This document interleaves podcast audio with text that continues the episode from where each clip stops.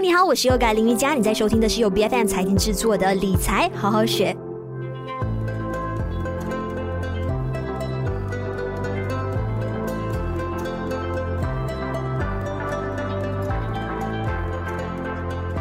马币今年以来呢，一直处于弱势哦。马币对美元呢，就一直保持在四块四左右。那除非你是做出口生意的喽，不然你看这银行户口里的现金一直不断的在缩水的，我相信你是真的开心不起来的哈。那今天在我们理财好好学的，我们就来探讨一下，在令吉不断贬值的这个情况之下，你应该要怎么做来为你的财富进行保值呢？那我们邀请到的嘉宾就有 TradeView Capital 的投资组合经理梁嘉满，你好。你好，是。那其实为什么令吉包括其他的区域啊，还有亚洲货币会贬值的那么的厉害？这纯粹只是因为美联储的这个鹰派的做法，让到美元不断升值之下导致的一个情况吗？是的，呃，如果我们看令吉啊兑换美金的汇率，呃，月度的年期金已经下滑了接近六八线左右。如果我们相对于那些以美元挂钩的货币，比如新币啊。港币啊，他们也，我们也，我们的马币也是贬值了大大大约二至五八仙。但是呢，如果我们呃比较有我们的区域的邻国来，比如泰国及菲律宾，其实我们马币是已经增值了两八仙。所以我们看得出，这个货币贬值其实是一个新兴及发展中国家都共同面对的一个问题。而这问题的根本源头，就是因美联储为了制止通膨而被逼升息。嗯，而这也导致了美国与新兴国之间的利率差收缩，而这利率差的收缩，也意味着，嗯，投资于美债及其他美元资产，啊，相变得相对于吸引人，所以国际资本也就啊从新兴市场流动到了美国，所以啊，我们新兴市场货币在啊这过去几个月都表现得非常差。是，那如果马币继续贬值下去的话呢？这样子会怎么样影响跟侵蚀到我们在积累财富方面的持续性还有有效性？嗯，OK，这是必然的，因为即使我们一辈子都定居于大马，我们生活中的一些用品，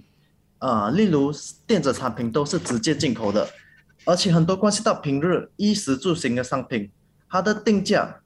是直接或间接取决于国际市场的大众商品的走势，比如我们所穿的衣服。大部分都是由棉花或者啊 polyester 啊一种石油化学制成，所以它们的成本都将会被棉花及石油的价格影响。而食物就不必讲了，我们的食用油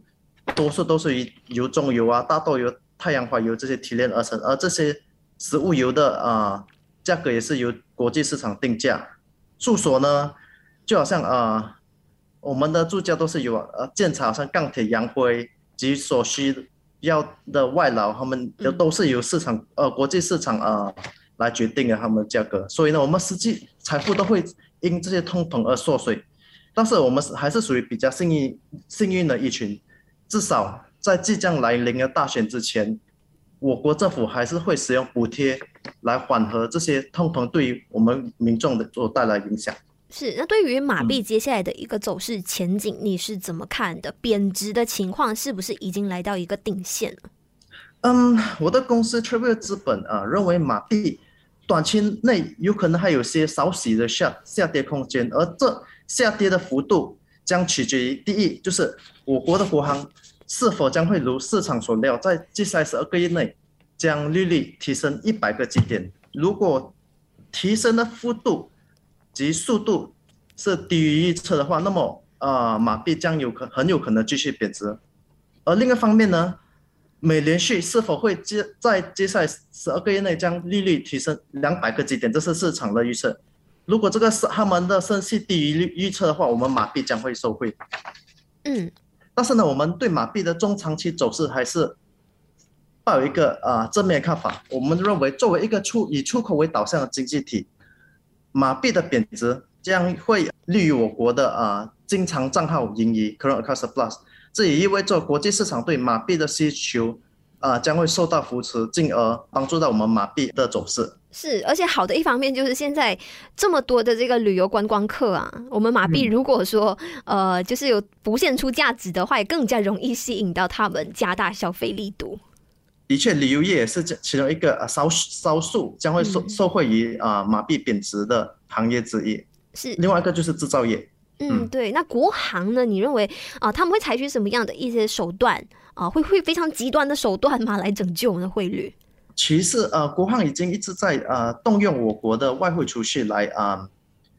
确保啊马币的贬值的速度将是受到控制的，所以其实你看我们我我国的外汇储蓄其实已经在过去几个月下跌了啊好些许。其实国行能做也不多，因为我我国的外汇储蓄只呃只够支撑大概五至六个月的进口，所以接下来他们能做就是继续提高利息，这就是他们能扶持马币最啊。重要的一个观点之一是，那马币不断的走贬呢，是不是也意味着我们啊、呃，就是个人本身不太适合手持大量的现金？嗯，其实呢，基于现金带来的长期收益是远逊于其他资产的，所以我认为啊、呃，投资者不应把大部分的财富都放在于现金上。但是现在的市场情况是特殊的。嗯我们脆弱资本本身是也是本身保有七十八亿的现金，而且我们是在寻求更适当的时机进场，这也是我们认为个人及投资者所应该贯彻的策略了。是。至于外币呢，除非个人民众有嗯啊预支的外币需求，例如例如短期内将出国深造啊或者旅游化，我还是建议民众不要为了那几八千的回馈而冒着外币被盗的风险，真的有必要的话。就把请把钱存入银行的外币账户。嗯，OK，好。那另外，你还建议民众可以以什么样的其他方式来提升自己储蓄、存款保值还有升值的能力？嗯，其次呢，因为我们的利率将被提升，所以我们建议民众啊，将呢你们已经即将到期的存款放入短期的定存，并等到啊、呃、这些升息进入尾声，呃，有可能是明年上半年过后话之后才把。啊、这些储蓄放入长期定存中，要不然你们将会错过升息所带来的好处。第二，如果你们有房贷的话呢，也可将多余的现金用来提前偿还，所以你们才能至少可以减轻升息所将带来的痛苦。嗯，OK，好，那什么样的一些资产的投资呢？啊、呃，他们的提升还有升值的这个潜力的空间是比较大的。那有一些说法是说，哦，如果说你觉得马币不断贬值，给不到你应有的价值的话，嗯、那就投资黄金啊。黄金是没有带来任何的收益的，而且，呃，如果利息继续提升的话，投资者将啊、呃、他们的财富放置于黄金中。将会损失啊、呃，将会损失更多这些呃利息的收入，嗯、所以我们认为还是认为股票是在长期上将为呃投资者带来最多的升值空间。如果你们看马股的话，我们觉得这些以出口为导向啊、呃、为主要业务的公司，是其中一种可以用来对冲我们令吉呃贬值风险工具。当然，呃你们也是需要做足功课及把握适当的进场时机。当然，呃，就呃，不动产也是另外一个保值热门选项。嗯，但是呢，我们